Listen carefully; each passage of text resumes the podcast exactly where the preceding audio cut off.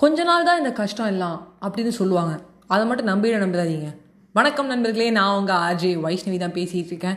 என் life எடுத்துக்கிட்டோன்னா tenth வரைக்கும் பார்த்தீங்கன்னா ஏதோ ஜாலியாக போன மாதிரி இருக்கும். ஆனால் அப்பயுமே ஸ்லிப் டெஸ்ட்டு அதுக்கப்புறம் வந்து யூனிட் டெஸ்ட்டு என்னென்னமோ டெஸ்ட்டுனே போயிடுச்சு. டென்த் வந்ததுக்கப்புறம் பார்த்தீங்கன்னா எங்கள் அம்மா பாரு இந்த டென்த்து மட்டும்தான் கொஞ்சம் கஷ்டப்பட்டால் போதும். லெவன்த்தெல்லாம் பயங்கர ஜாலியாக இருக்கலாம். சொல்லிட்டு அந்த கஷ்டம். கொடுத்துட்டே இருந்தாங்க. படித்தேன் அங்கே போய் டியூஷன் இங்கே போய் டியூஷன் அது நான் மட்டும் இல்லை எல்லாருமே எல்லாருக்குமாவே பேசுகிறேனே அப்புறம் லெவன்த்து வந்துட்டோம்.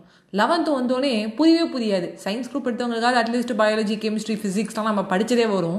பட் காமர்ஸ் எடுத்துட்டுனா சுத்தம். காமர்ஸ்னால் என்ன? எக்கனாமிக்ஸ்னால் என்ன?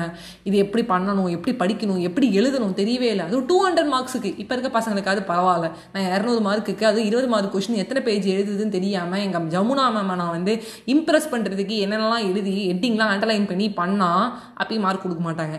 சரி டுவெல்த்து வந்தால் சுத்தம். உங்களுக்கே தெரிஞ்சிருக்கும். டென்த்தில் போட்ட எஃபர்ட்டோட டபுள் மடங்கு எஃபர்ட் போட்டால் தான் நல்ல காலேஜ் கிடைக்கும்னு சொல்லுவாங்க. காலேஜ் போயும் அந்த ஹார்ட் ஒர்க்கு இந்த காலேஜுக்கு அப்புறம் லைஃப் இருக்கும்னு பார்த்தா அதுக்கப்புறமும் ஹார்ட் ஒர்க்கு ஒர்க் பண்ணிக்கிட்டே இருக்கேன். என்னம்மா ஹார்ட் ஒர்க் பண்ணிட்டே இருக்க வேண்டியதாக இருக்குது அப்படின்னு எங்கள் அம்மாட்ட போய் கேட்டேன்.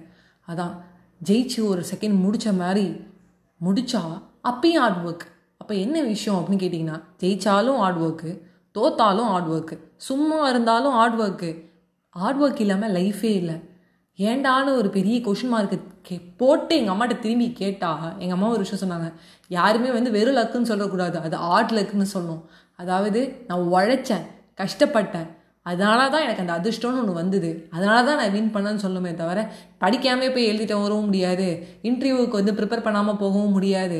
உனக்குன்னு ஒரு எலிஜிபிலிட்டி அதாவது உனக்குன்னு ஒரு யூனிக்னஸ் இருந்து அதை நீ வளர்த்துக்கணும். எங்கள் அம்மா சொல்லுவாங்க சரி என்ன பண்ணிட்டேன் எல்லாருமே தான் எம்காம் படிக்கிறாங்க எல்லாருமே தான் பிகாம் படிக்கிறாங்க. அப்படின்னா சொல்லுவாங்க நான் எக்ஸ்ட்ராவாக பாட்காஸ்ட் பண்ணுறேன் எடுத்து ச விளக்கமாத்த எடுத்தால் சரியாயிடும். கோதாவரி இந்த விளக்கமாத்த எடுத்து இப்படிம்பாங்க பட் அந்த ஹார்ட் ஒர்க் இருந்துக்கிட்டே இருக்கணும் அப்படிங்கிறது எனக்கு புரிஞ்சுது.